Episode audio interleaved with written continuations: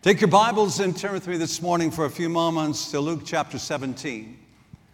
Luke chapter 17, we're going to come right into the midst of a conversation. The conversation is between Jesus and some of his disciples. They're asking the question what will be the signs of the end of the times? How will we know when the kingdom of God is near? And he gives them all kinds of insight and gives them things to be watching for. In the midst of it all, he says this Remember Lot's wife. In the middle of the conversation, in the middle of spelling out methodically, here are some of the events of the end times, he says, Remember Lot's wife. Now, of all the outstanding men and women of the Bible, one must wonder just why is it that Jesus would say, Remember Lot's wife? Matter of fact, it's not just a suggestion. Here in the original language of the Greek, it's literally what's in call, called in the Greek the imperative form, implying that whatever you do, do not forget this lady. So, what's so important about Lot's wife? What's so important about her actions? That we are commanded by the Lord Himself to remember her, especially considering there's nowhere in the Bible where we're admonished to remember, like Abraham or Isaac or Jacob, the great patriarchs. We're not encouraged, for that matter, to remember Moses, Aaron, or Joshua. There's no command to remember Esther, Ruth, or Rahab. So, why would Jesus say, Remember Lot's wife? Now, to answer this probing question, let's turn our Bibles once again this morning back to Genesis chapter 19, where Pastor John led us last Sunday. Genesis chapter 19, starting with verse 1. The two angels arrived at Sodom in the evening, and Lot was sitting in the gateway of the city. When he saw them, he got up to meet them and bowed down with his face to the ground. My lords, he said, please turn aside to your servant's house. You can wash your feet and spend the night, and then go on your way early in the morning. No, they answered, we will spend the night in the square, in the town square. But he insisted so strongly that they did go with him and entered into his house. He prepared a meal for them, baking bread without yeast, and they ate. Before they had gone to bed, all the men from every part of the city of Sodom, both young and old, surrounded the house.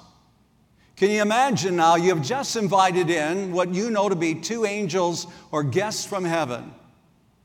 And they're in your home, they've eaten with you, it's time to go to bed, and you look through the window and you see your house is surrounded. There is a gang, there is a crowd that's gathered on the outside. Listen what they are shouting out. They call to Lot, Where are the men who came to you tonight? Why are you keeping them all to yourself? Is what they were really saying. Bring them out to us so that we can have sex with them. We can sodomize these angels of the Lord. Lot went outside to meet them and shut the door behind him and said, No, my friends, do not do this wicked thing. Look, I have two daughters, and Pastor John mentioned how this is such an incredible statement here. Look, I have two daughters who have never slept with a man. Let me bring them out to you, and you can do what you want or what you want like with them, but do not do anything to these men, for they have come under the protection of my roof protection of an individual inside of your home was a high thing at that time. Get out of our way, they replied.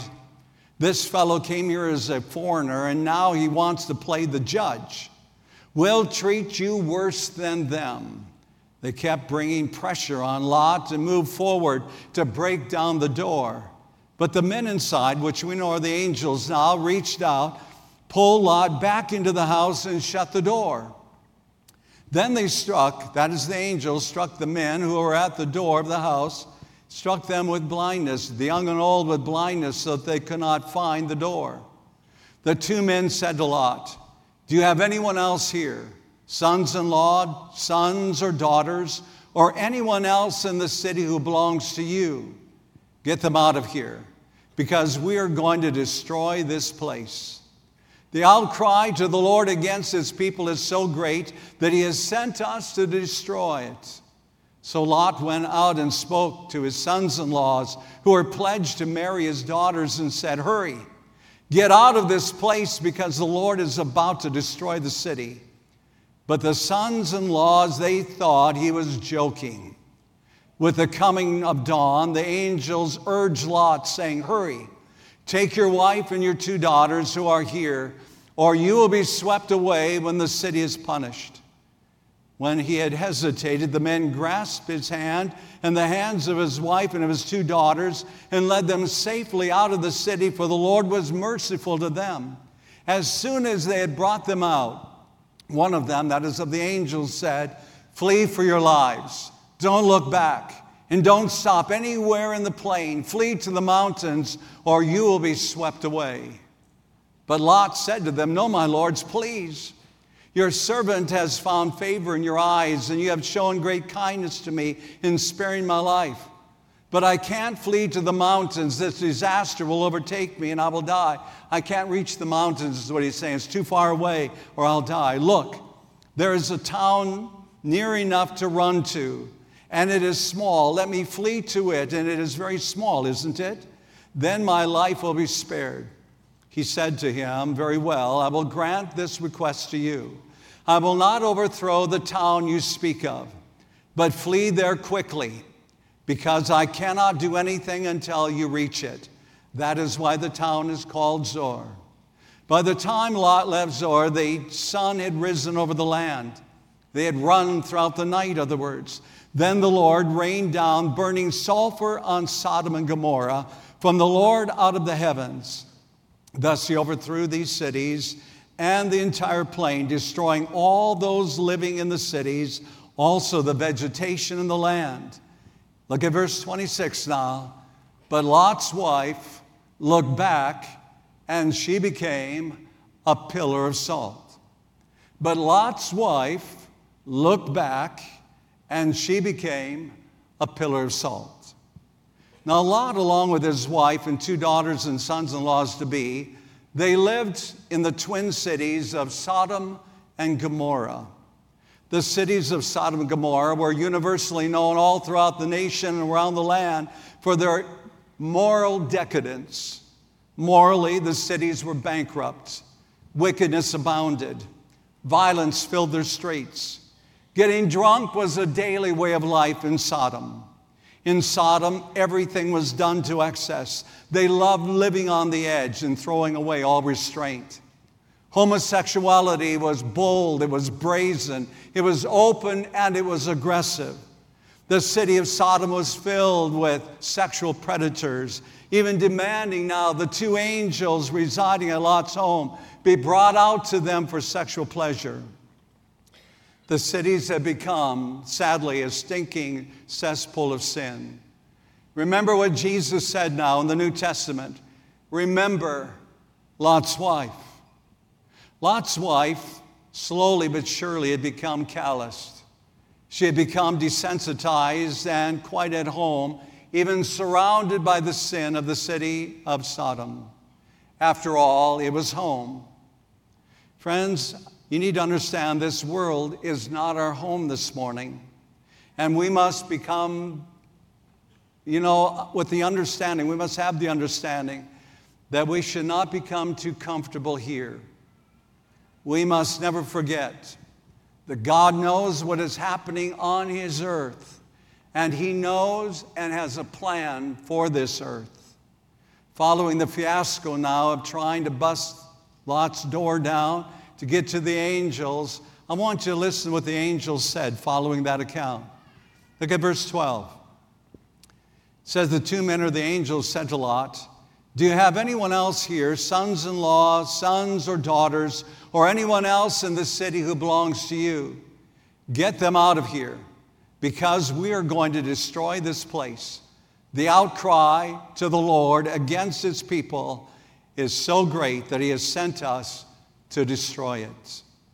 Now, it's clearly evident here that the Lord cares about families because he says to him, Do you have anyone else living in the city?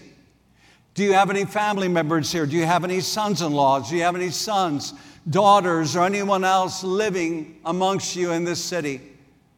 Get them out of here because you are going to see the destruction. Get them out because we are now going to destroy this place. The city has gone so far, it's beyond saving, it's beyond redemption. There's not even 10 in the city that will serve God. The city is non redeemable and it's now going to be destroyed. Now, Lot took this warning of the two angels to heart. And he hurried out and he began to speak to his two son in laws that would soon be part of his family.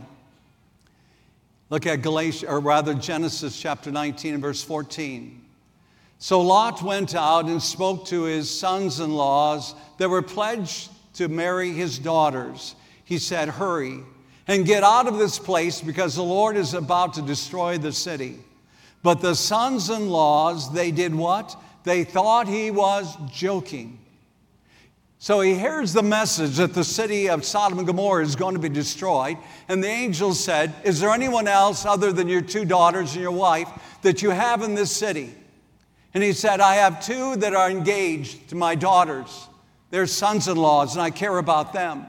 I believe that any parent in the house today that has a son in law or daughter in law, you understand how special that relationship is and how they are like flesh of your flesh and bone of your bone. And so he runs out. The Bible says he hurried out to reach them. And he told them, Time is of the essence. You need to get out of this place. The Lord is about to destroy this city. But Lot's soon to be son in laws, they thought he was joking. The original language there implies mockery. Matter of fact, they may have said something like, The crazy old goat has now lost his mind, just like his uncle Abraham. We're not going anywhere. This is home. And no matter what storm comes our way, we will weather it. We'll be okay. We're going nowhere. Now look at verse 15. With the coming dawn, the angels urged Lot, saying, Hurry, take your wife and your two daughters who are here, or you will be swept away when the city is punished. When he hesitated, we'll come back to that phrase in a moment. When he hesitated, the men grasped his hand and the hands of his wife and of his two daughters and led them safely out of the city, for the Lord was merciful to them. As soon as they were brought out, one of them said, Flee for your lives. Don't look back. Don't stop anywhere in the plain. Flee to the mountains, or you will be swept away. Now, I want you to consider for a moment here the high drama that's taking place. It's as though the angels are saying, Forget your sons in laws now. They've had their chance. They have chosen rather to mock rather than to follow. You must hurry. Time is of the essence.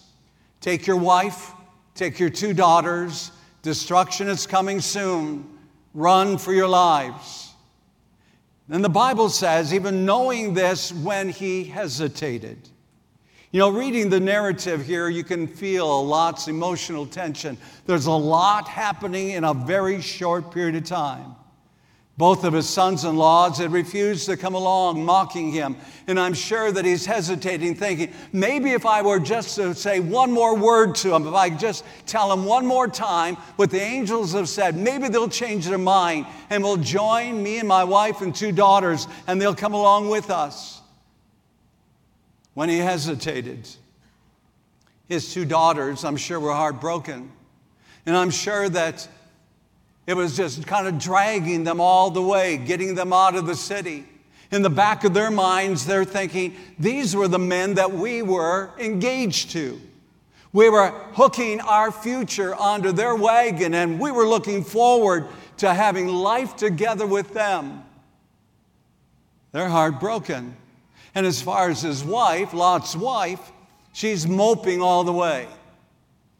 Look at Genesis 19 and verse 16. It says, when he hesitated, the men then grasped, this is the angels, the men grasped his hand and the hands of his wife and of his two daughters and led them safely out of the city, for the Lord was merciful to them. As soon as they had brought them out, one of them said, Flee for your lives. Don't look back. Don't stop anywhere in the plain. Flee to the mountains, or you will be swept away. Now, the angel's instructions here were both crystal clear and totally understandable. Here was the instructions flee for your lives. Don't look back. Don't stop anywhere in the plain. Don't even remain close by where the judgment of God is going to fall. Get as far away from here as you possibly can. Look at verse 23 now. By the time that Lot reached Zoar, the sun had risen over the land. They'd run all night long. Then the Lord rained down burning sulfur on Sodom and Gomorrah from the Lord out of the heavens. Thus he overthrew those cities and the entire plain, destroying all those living in the cities and also the vegetation in the land. I think all of this is a lot easier for us to understand the destruction after seeing what happened in Maui this past week. I would dare say that many of us in this room have been to Maui at one time or, or another over our lives and have been to the western city there of Lahaina, right along the ocean. I've been there many times. I've eaten in their restaurants. I've gone into their stores. I've walked in and enjoyed some of their art. All of this, it was amazing street. And on this street, there's not one thing left standing today. It's all gone. Thousands have been displaced. It has been leveled. There is nothing but ruins left. I think we've all seen enough pictures in our minds, so now maybe we can transfer that thought a little bit over to the city of Sodom and Gomorrah. God rained down fire from heaven, the Bible says, and not only destroyed the city, it destroyed all that were living within it.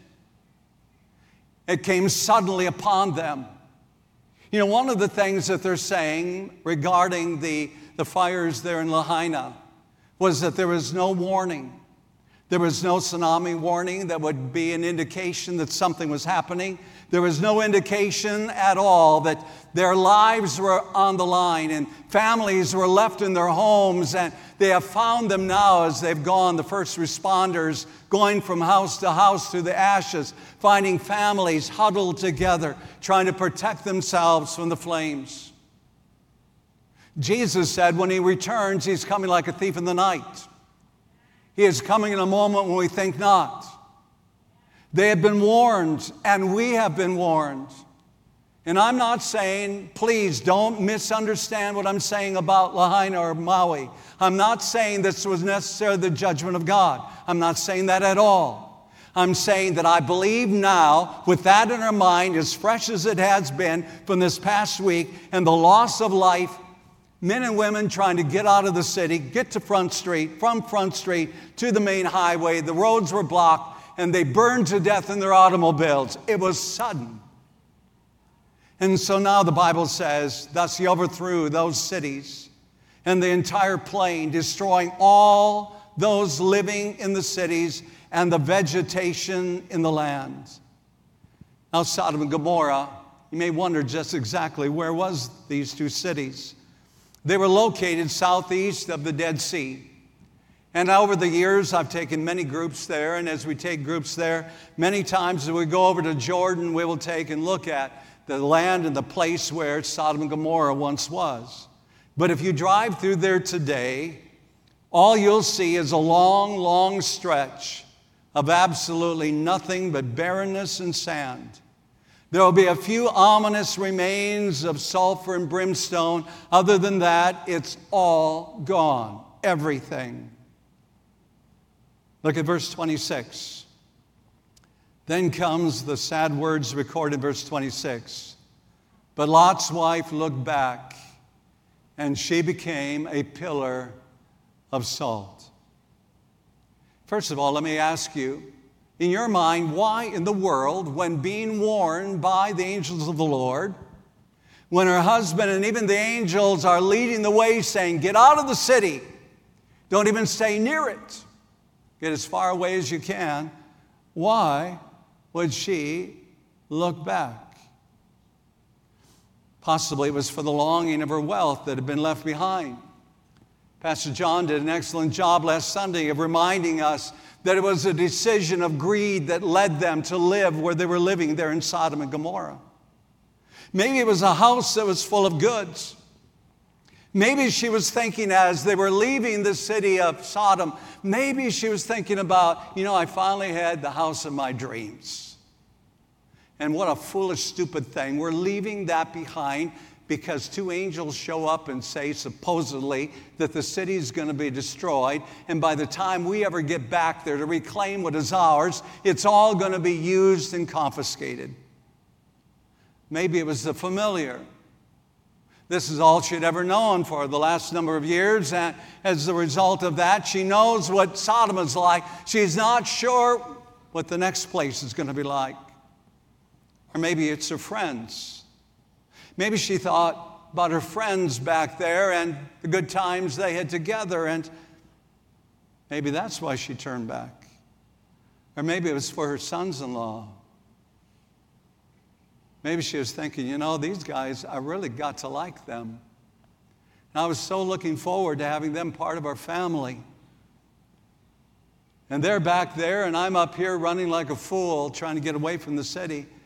Why did she look back? Was it doubt? Was it fear? Why did she look back? Even another question, and that question is, is why, when God judged her, why a pillar of salt? Why not a pillar of clay?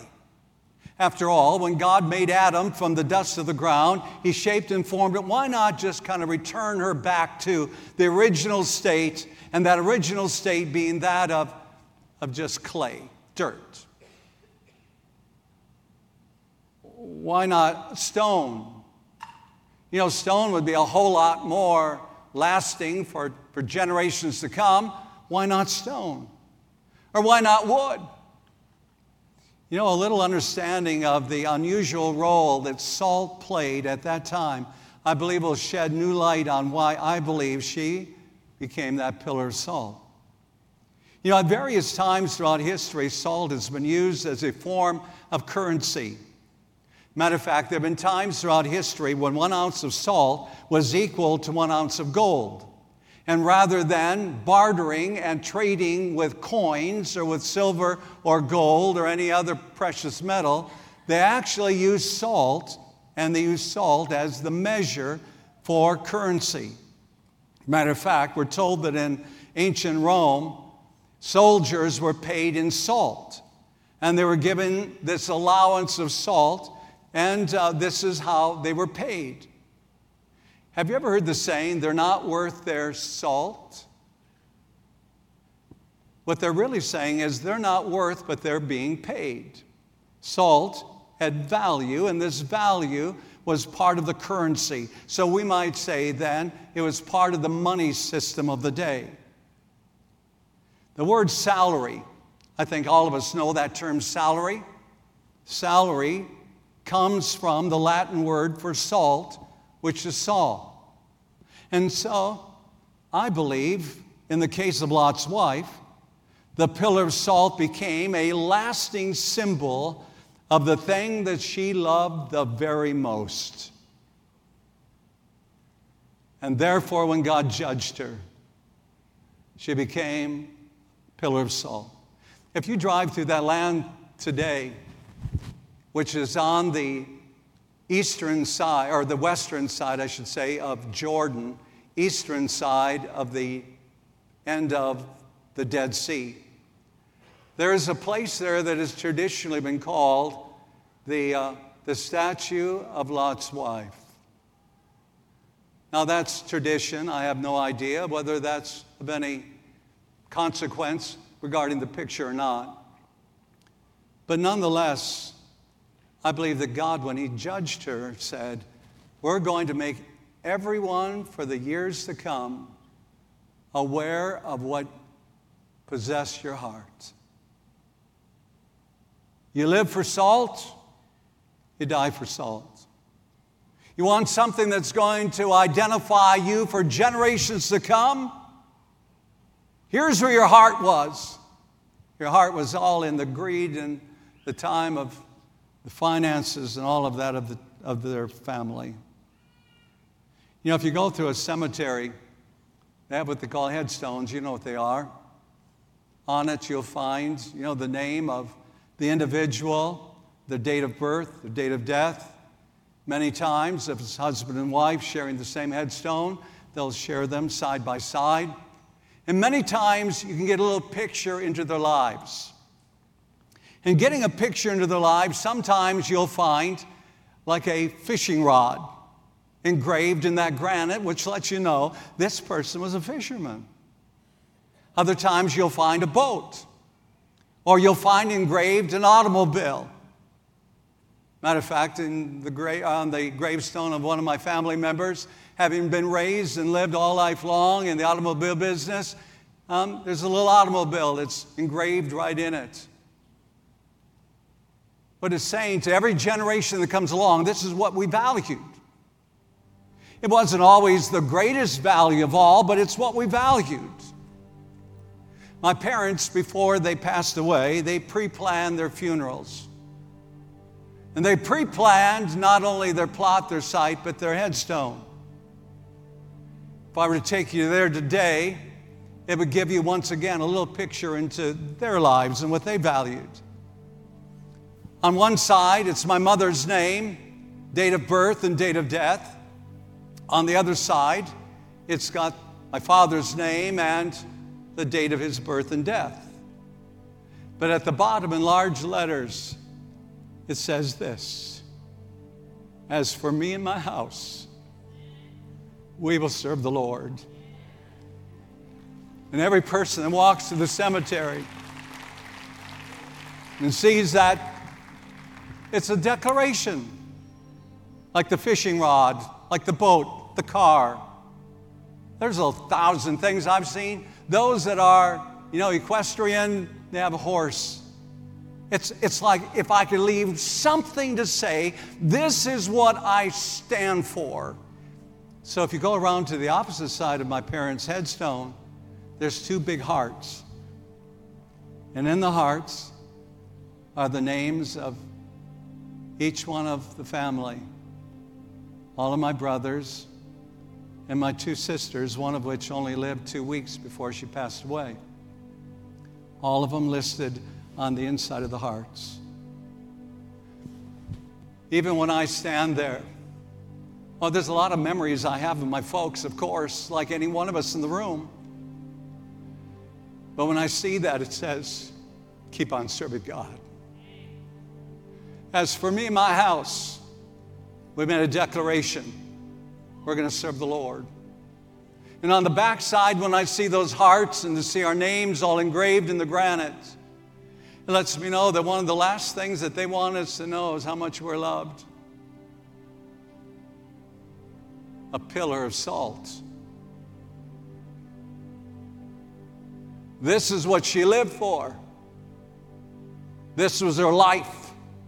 This was everything that she valued. So let's let generations to come all look and see the pillar of salt and remember Lot's wife. Remember Jesus, his own words. The only person he ever said to remember, he said remember other things, but the only person he ever said remember was Lot's wife. I think we all do well then to remember Lot's wife. We ought to remember Lot's wife when we see the corruption and the culture round about us. When we're beckoned by those that would mock and say, You're a fool, you're just like those guys in the Old Testament. You're like Abraham that believed God. Yes, he believed God and was accounted for righteousness. You're just another fool in a long line of fools. Sometimes that's where it'll come from. Remember Lot's wife. Here's something interesting that they found in Pompeii. I've always wanted to go to Pompeii. And I, number of, uh, several years ago now, I I did the General Council of Italy. Um, about a thousand churches gathered there, and I had the privilege of speaking to them. And I wanted to go see Pompeii. In Pompeii, what they found because of the ashes of Vesuvius is amazing. People were literally encased inside of the ash. And their lives, at the very moment and what they were doing, even the inflections upon their faces can be seen to this day. They took these caverns where the body now has decayed over the years, and they took and poured them with, you know, a, maybe a mixture that we'd say like plaster, plaster Paris or something similar to that. And then they made the shape and form. Here's one that was so outstanding that I'll never forget. And you can go there and you can see all of these. It's a lady. She is headed for the gates. You can see the gate of Pompeii. She's on her way out to safety. But she turns around to reach down for a bag of pearls. They found the pearls, they found the bag, all of that encased. And here she is, like this, frozen in time. Now, whether she dropped them and was going to just quickly try to pick them up, maybe somebody else running out of the city, maybe they dropped them by accident. She saw them and thought to herself, why, why, I'm not going to let this just lay here. I'm going to pick them up for my own. But here's, here's the story behind it. She has headed her feet towards safety, but her head and her arms are like this, reaching down for the bag she never got. Remember Lot's wife. Why don't you bow your heads and hearts, please? Father, you have so clearly commissioned me to speak this message this morning.